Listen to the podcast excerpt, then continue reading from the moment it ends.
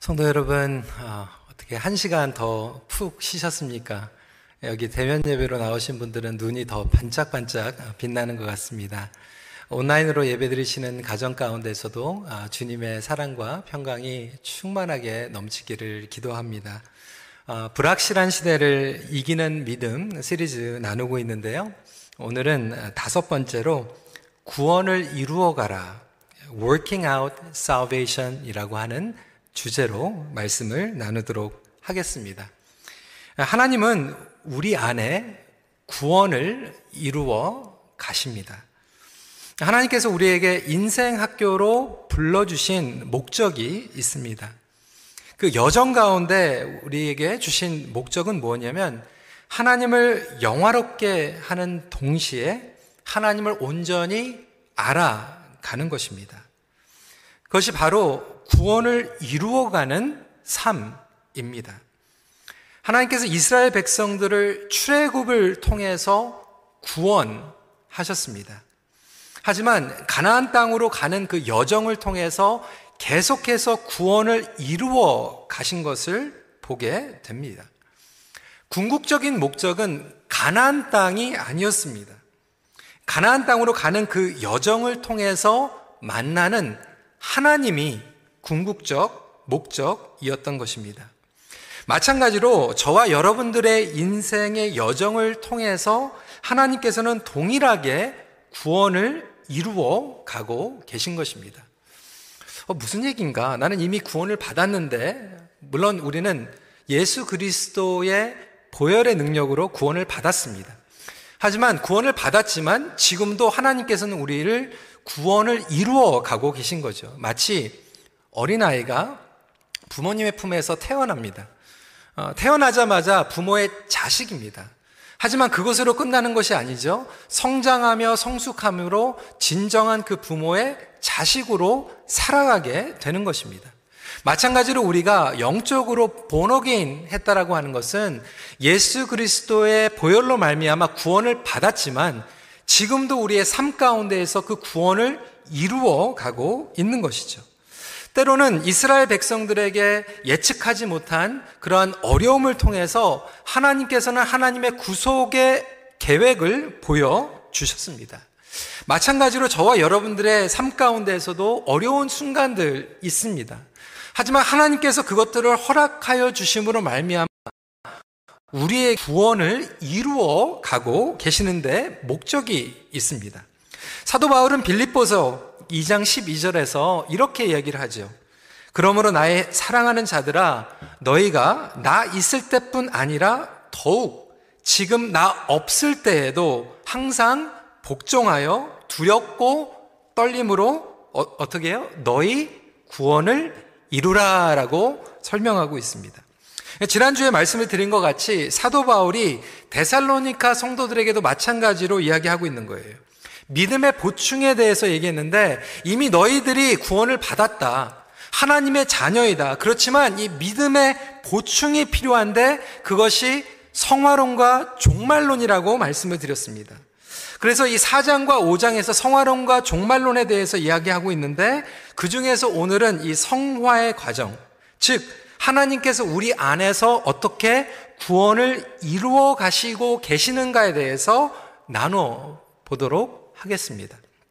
그런데 그러기 위해서 가장 먼저 반드시 짚고 넘어가야 할 부분이 있습니다. 첫 번째 포인트입니다. 구원은 예수님으로 말미암아 시작됩니다. Salvation is initiated by God through His Son, Jesus Christ. 우리의 구원이 우리로 말미암아 우리가 거룩함을 얻었기 때문에 구원을 얻는 게 아니에요. 예수 그리스도로 말미암아 구원을 받았다라고 이야기하고 있습니다. 1절 말씀을 보니까 그러므로 형제들아 우리가 끝으로 주 예수 안에서라고 설명을 하고 있습니다. 그러니까 주 예수 안에서만 이것이 이해가 가능합니다. 그리고 나서 2절로 보면 우리가 주 예수로 말미암아 이야기하고 있어요. 그러니까 이 구원의 시작은 예수 그리스도 안에서입니다. 그리고 이 구원을 이루어 가시는 것도 예수 그리스도로 말미암아 이루어지는 것이죠. 다시 말해서 우리 안에 시작된 이 구원은 예수 그리스도로 말미암아 시작되었다라고 하는 것을 아주 basic 밑바탕으로 전제하고 있는 것입니다. 사랑하는 성도 여러분, 지금 불확실한 시대를 살아가고 있습니다. 불확실한 시대를 이길 수 있는 확실한 믿음은 무엇을 근거로 하고 있습니까? 그것은 예수 그리스도뿐인 줄 믿으시기 바랍니다. 그러니까 우리의 안에 있는 근거가 아니에요. 왜냐하면 저와 여러분들은 계속 up and down이 있을 수밖에 없어요. 때로는 우리 안에 의심이 찾아올 수도 있어요. 우리는 죄를 짓습니다. 우리는 넘어집니다. 또한 무너질 때가 있어요. 그래서 이 구원의 확신이 우리의 퍼포먼스, 나의 종교심, 나의 열심, 나의 감정으로 이루어진다라면 우리는 절대로 확실한 믿음을 가질 수가 없습니다. 그럼에도 불구하고 이 구원의 확신, assurance salvation은 예수 그리스도를 전제로 할 때만 확고한 믿음을 가질 수가 있습니다. 성도 여러분, 여러분들에게 구원의 확신이 있습니까? 아멘입니까? 끄떡입니까? 여러분 가족들에게 구원의 확신이 있습니까? 여러분 부모님들에게, 여러분 자녀들에게 구원의 확신이 있습니까? 참 안타까운 것은 우리 어, 부모님들에게 복음을 전하죠. 그리고 예수님을 영접합니다. 그리고 신앙생활을 수십 년 동안 하세요. 그런데 가끔 가다 그래도 혹시나 해가지고 어머니 구원의 확신이 있으세요? 그러면 잘 신앙생활 하가지고 아, 나 같은 게 무슨 천국에 가. 아, 내가 어떻게, 어? 구원의 확신이 있다라고 감히 얘기할 수 있어. 예, 겸손을 하시게 대답하시는 분들도 있고 이게 자꾸 왔다 갔다 하는 거예요. 아, 그냥 있다고 하세요. 아멘. 그러면 아, 있는 거예요. 할렐루야. 여러분, 그게 구원의 확신이 아닙니다.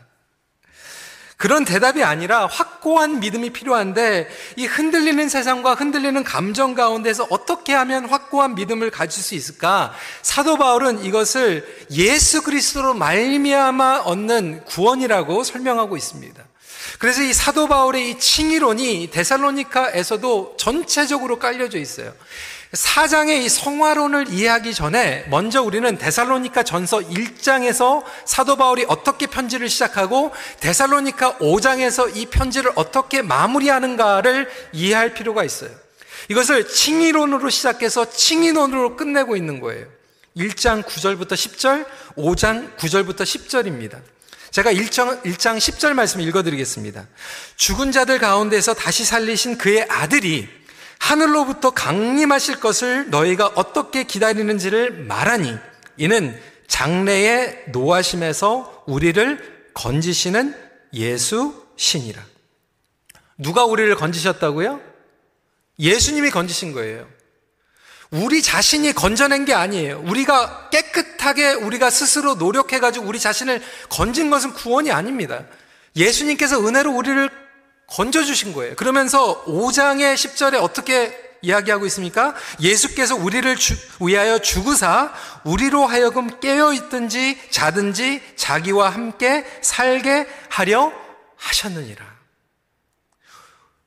죽은 우리를 살리셨다라고 하는 거예요.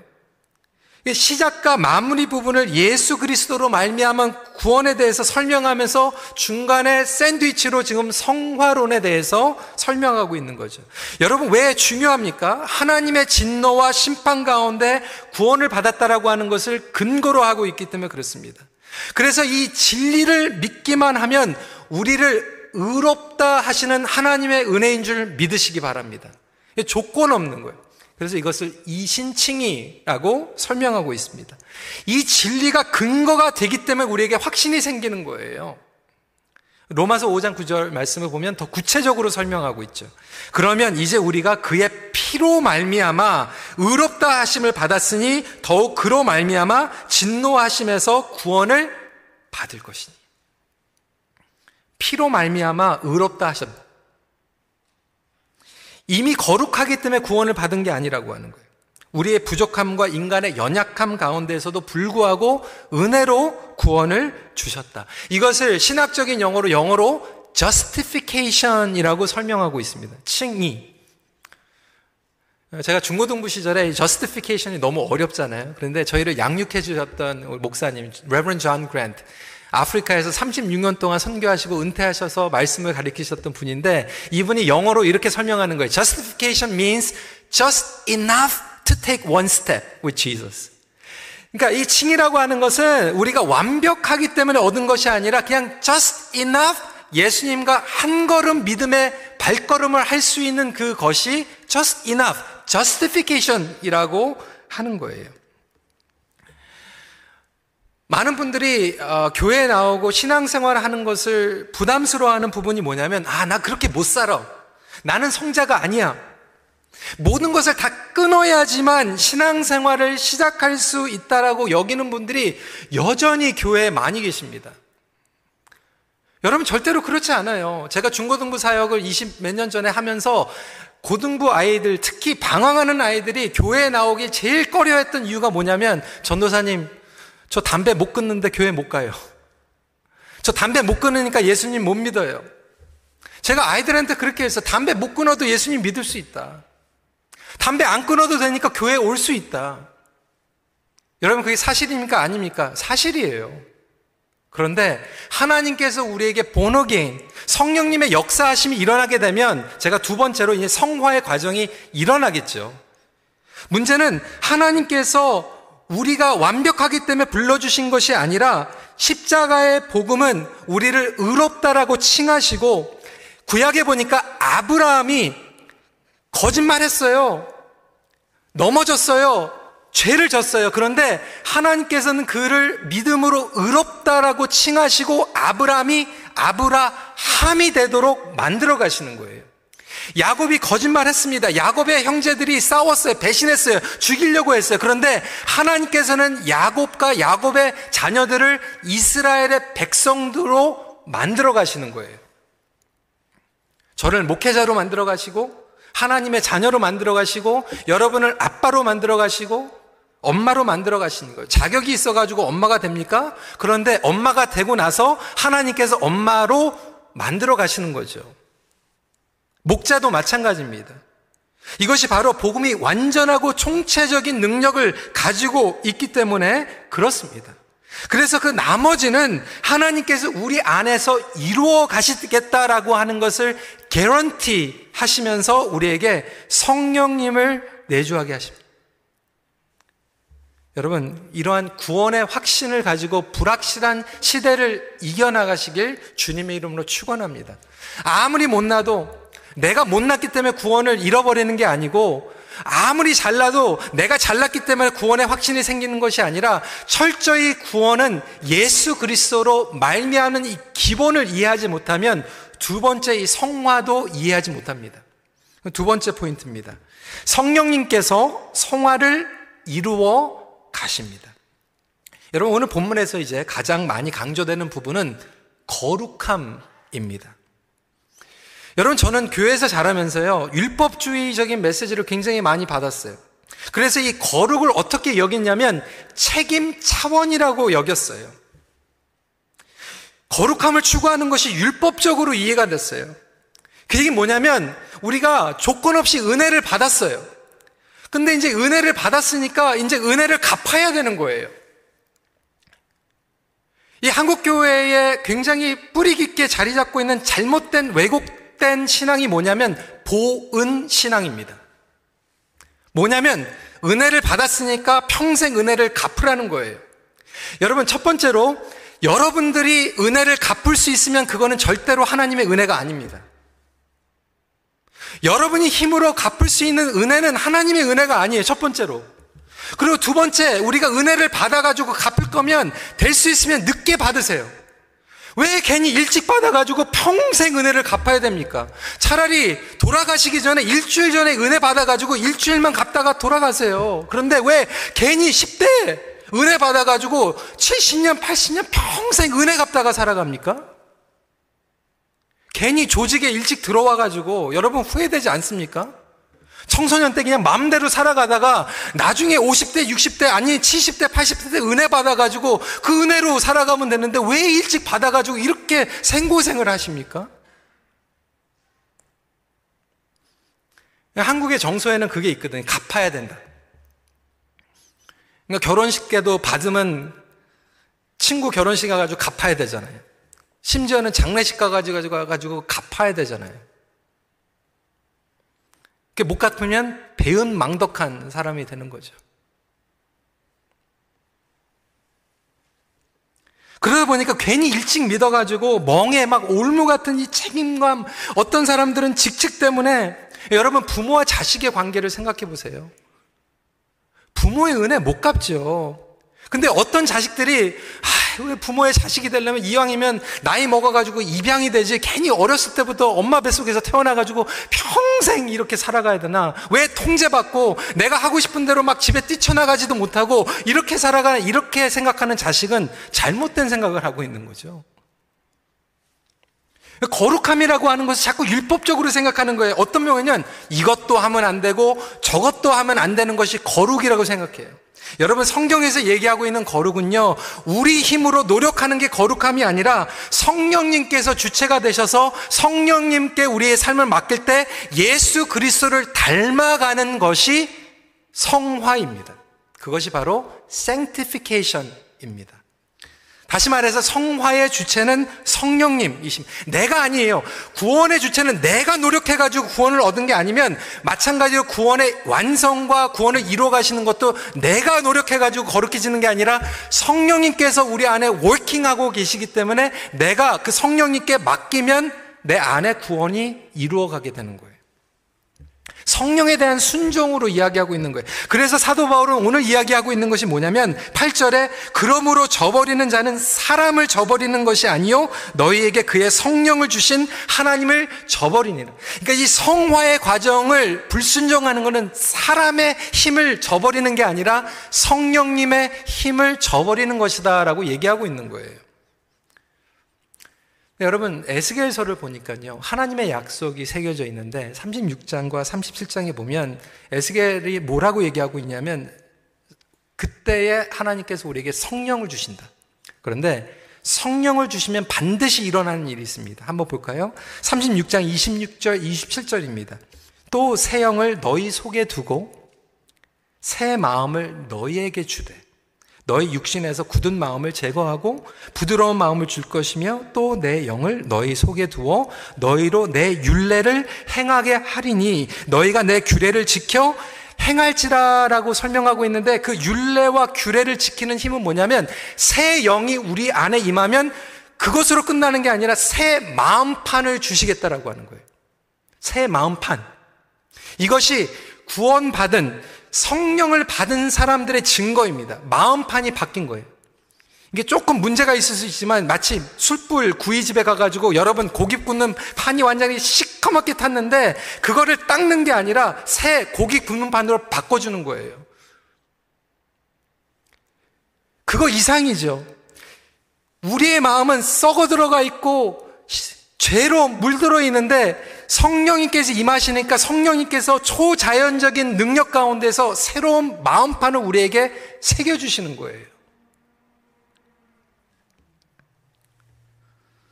여러분들에겐 새로운 마음판이 있습니까? 새로운 마음이 새겨져 있습니까?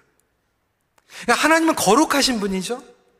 그러니까 하나님의 자녀로 우리가 본어게 리본 중생을 경험했다면 당연히 자연스럽게 하나님의 마음판이 우리 안에 새겨지는 거예요.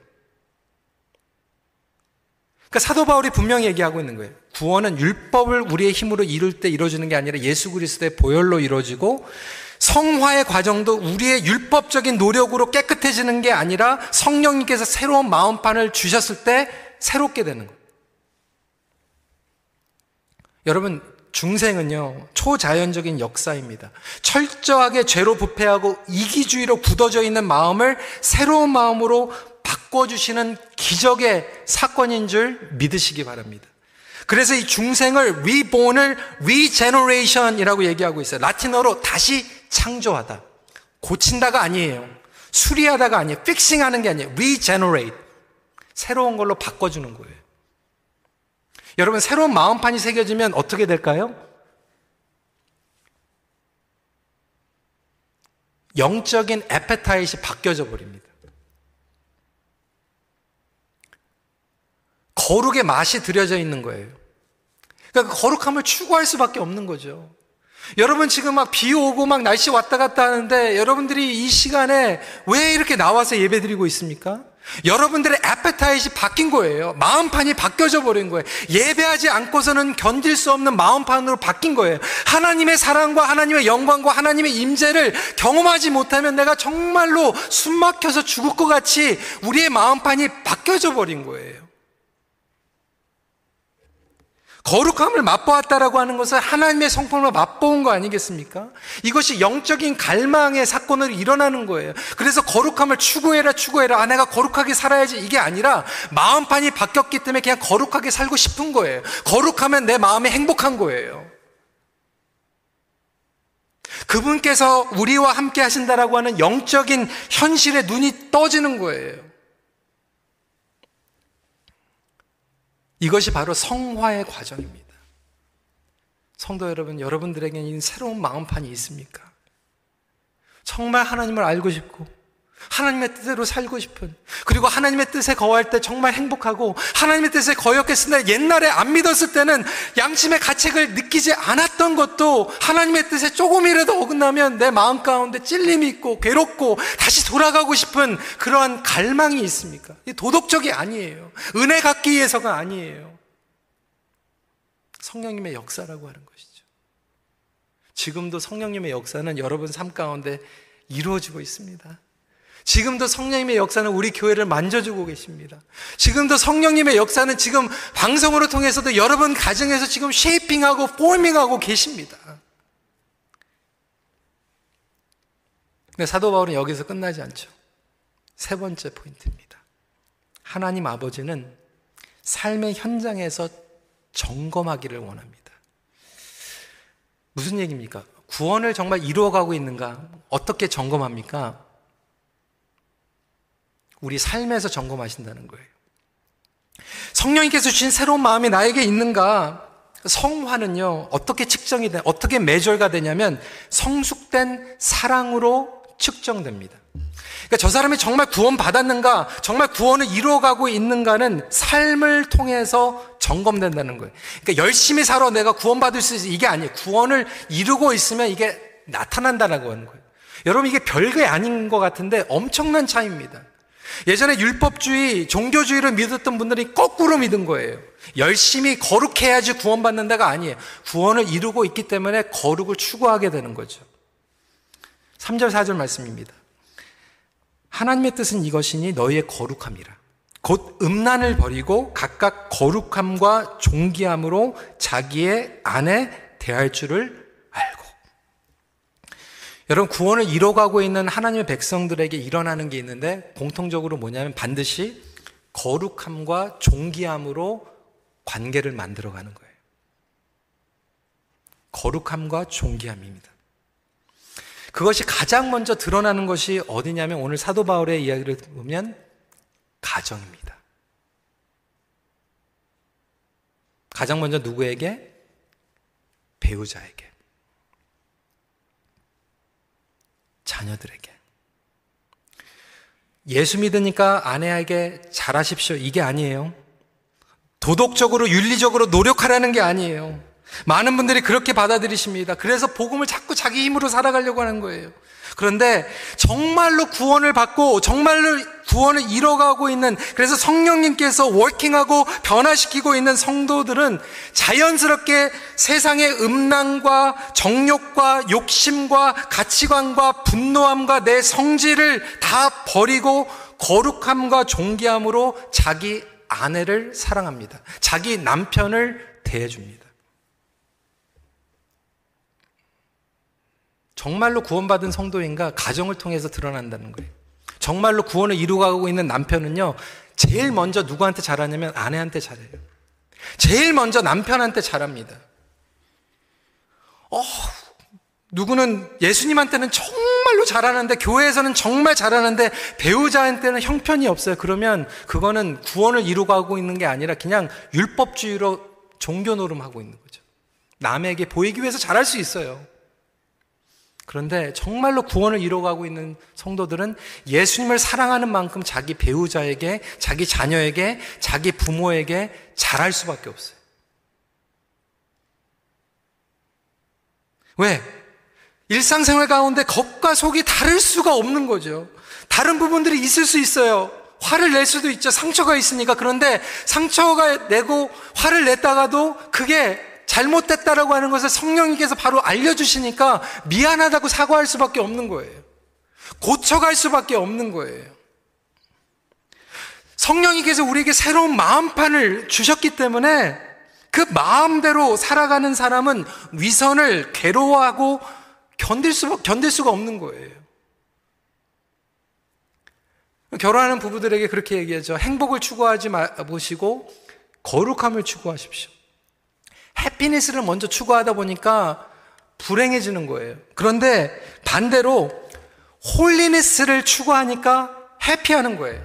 여러분, 남편이 거룩하면요, 아내가 어떻게 행복하지 않을 수 있습니까? 왜? 거룩이 무엇입니까? 하나님 사랑하고 예수님을 성품으로 닮아가는 게 거룩이잖아요. 그럼 남편이 예수님을 닮아가는데 예수님 같이 사랑해주고 예수님 같이 용서해주고 예수님 같이 품어주고 예수님 같이 섬기고 자기를 부인하는데 어떻게 아내가 불행할 수 있습니까?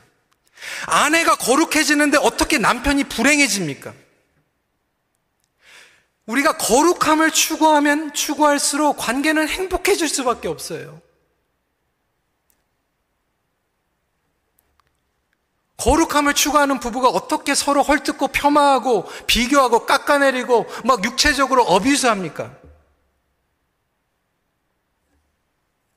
거룩함과 존귀함으로 막 서로 막 섬겨주고 있는데 여러분들의 부부 관계는 구원을 이루어가는 부부 관계입니까?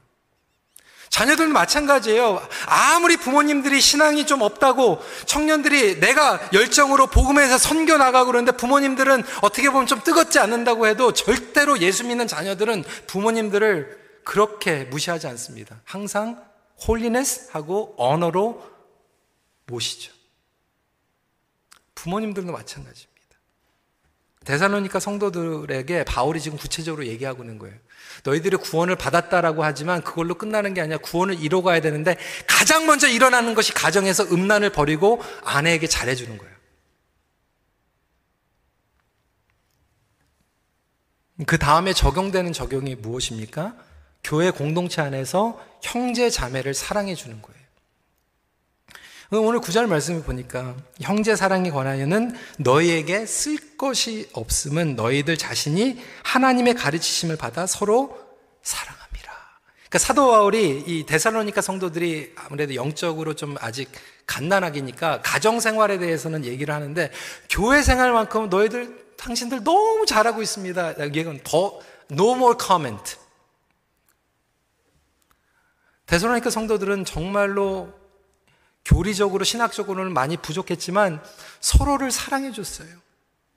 어려운 시간에 형제 자매를 보호해 줬어요. 핍박 가운데서도 서로를 protect 해줬어요. 서로를 위해서 기도해 줬어요. 경제적인 필요가 있으면 경제적으로 채워줬어요. 기도해 줬어요.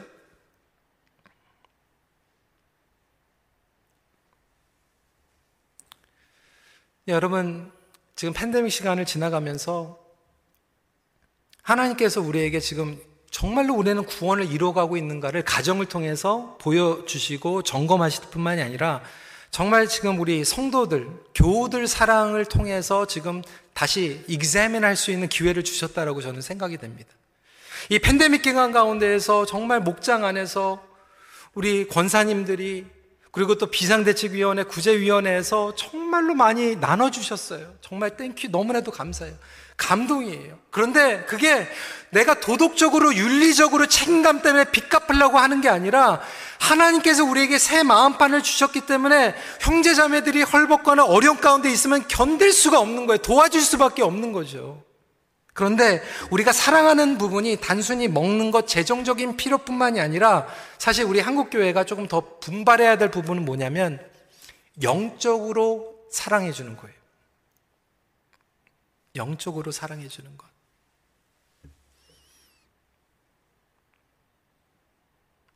그리고 구체적으로 영적으로 사랑하는 것을 우리는 배워가야 합니다. 제가 금비교회 와가지고 영어 목회 16년째 지금 하고 있습니다. 하나님의 은혜죠. 16년 섬기는 게참 아, 어, 얼마나 감사한지 몰라요. 그리고 지난 6년은 어, 이제 KM 그래서 KM하고 EM을 같이 섬기고 있죠. 아, 제 얘기에서 조금 죄송합니다. 그렇지만 좀 여러분들에게 실감이 나도록 제가 좀 예를 듣겠습니다. 지난 6년 동안 어, 목회를 하면서 우리 KM 성도님들한테 엄청난 사랑을 받았어요. 우리 목회자들 마찬가지죠. 우리 성도님들 마찬가지고 권사님들 얼마나 챙겨주세요.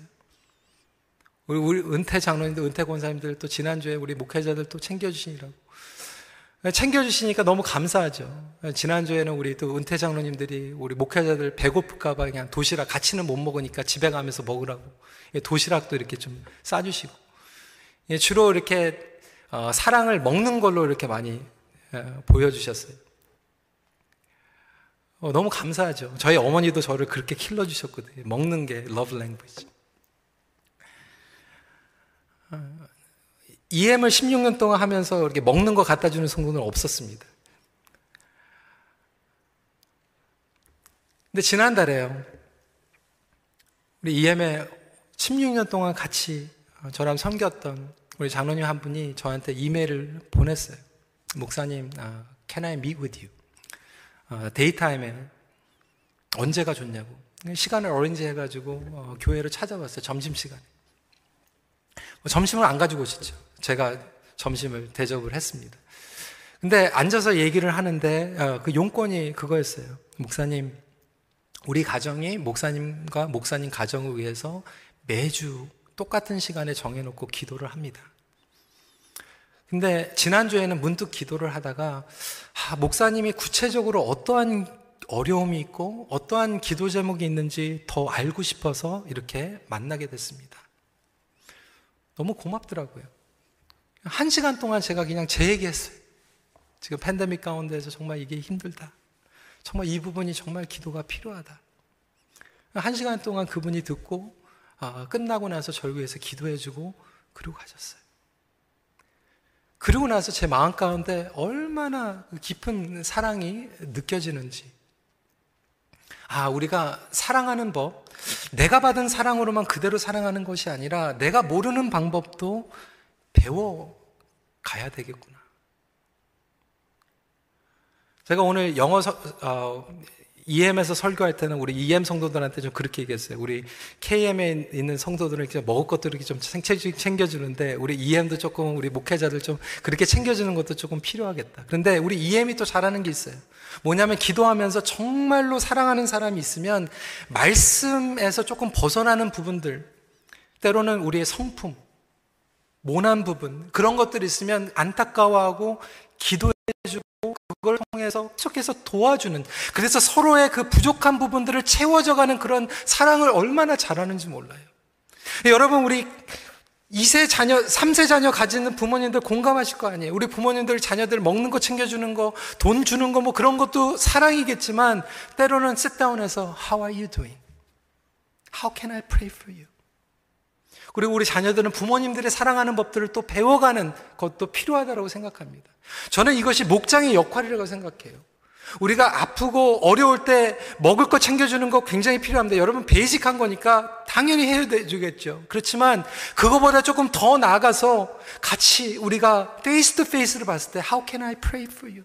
같이 기도하고 정말로 10년 동안 20년 동안 같이 섬기면서 아, 저 사람의 그 부족한 부분을 집중적으로 기도해 주고 그 부분을 내가 가가지고 자꾸 그것을 point out 하는 게 아니라 그것들이 어려울 때 가서 좀 먼저 채워주고 도와주고 그런 것들을 커버해 주는 것들이 공동체 안에서 일어나야 될 사랑이 아닐까요?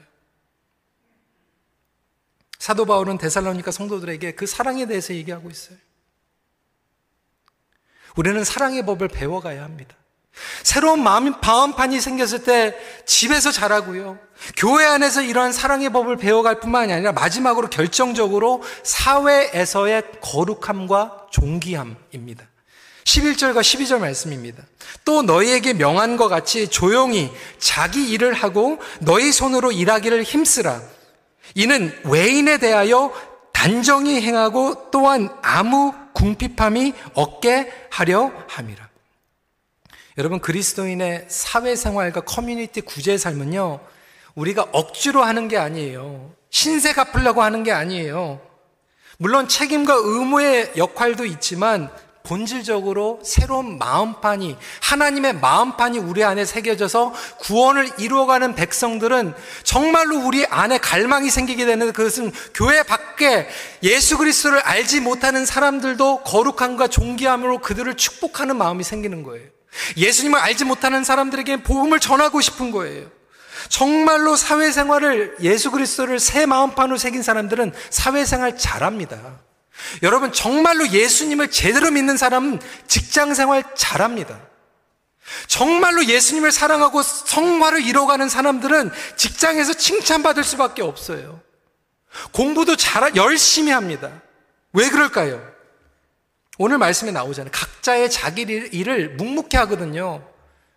사회에서 무리를 일으키지 않거든요. 직장에서 무리를 일으키지 않거든요. 사고 치지 않거든요. 최선으로 일하고 최선으로 공부하고 최선으로 손님들 대하고 내가 먹지 못하는 거 손님들한테 주지 않고 내가 팔지 못할 거 손님들한테 속이지 않고 파는데 어떻게 잘하지 않을 수 있습니까? 그러다 보니까 신세지지 않는 거죠. 떳떳하게 살아가는 것이죠. 안 믿는 사람들에게조차 존귀함으로 행하고 가지고 있는 것들을 나누며 살아가는 삶이 거룩함입니다.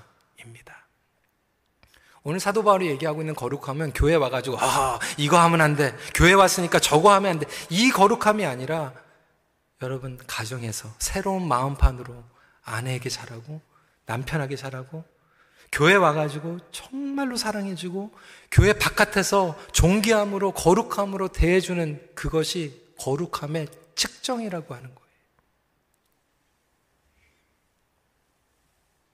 언제까지요?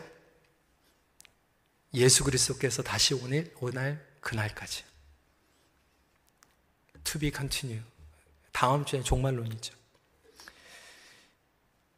이것을 우리 안에서 시작하시고 끝까지 이루어 가시겠다라고 하는 하나님의 약속을 붙잡고 확실한 믿음으로 살아갈 수 있는 저와 여러분들이 되시길 주님 이름을 축원합니다. 그래서 빌리포스 1장 6절로 마무리하고자 합니다. 너희 안에서 착한 일을 시작하신 이가 그리스도 예수의 날까지 이루실 줄을 우리는 확신하노라. 불확실한 시대 가운데 확실한 믿음, 예수 그리스도를 근거로 구원이 시작되고 성령님께서 주체로 성화가 이루어지고 우리의 삶 가운데서 가정과 공동체와 사업체와 교회 바깥이 이 거룩한 구원의 이름을 이뤄가는 삶을 살아갈 때 우리는 확실한 심령으로 살아갈 수 있습니다. 말씀을 마칩니다. 우리 안에 이루시는 구원을 예수의 날까지 세상에 드러내십시오. 기도하겠습니다. 성도 여러분, 우리에게는 과연 구원의 확신이 있습니까? 여러분, 이 자리에서 기도하시는 분들도 마찬가지지만, 가정에서 기도하시는 분들, 여러분 가족의 자녀들에게, 부모님들에게 구원의 확신이 있습니까? 그 구원의 확신은요, 우리의 힘이 아니라고 말씀드렸어요. 말미암아, 예수 그리스도로 말미암아. 그렇기 때문에 우리는 구원의 확신을 가질 수 있는 거예요. 그렇지만 이 구원의 역사는 거기서 끝나지 않습니다. 성령님께서 여러분 안에 계시다면 이미 여러분들에게 새로운 마음판을 주셨을 거예요.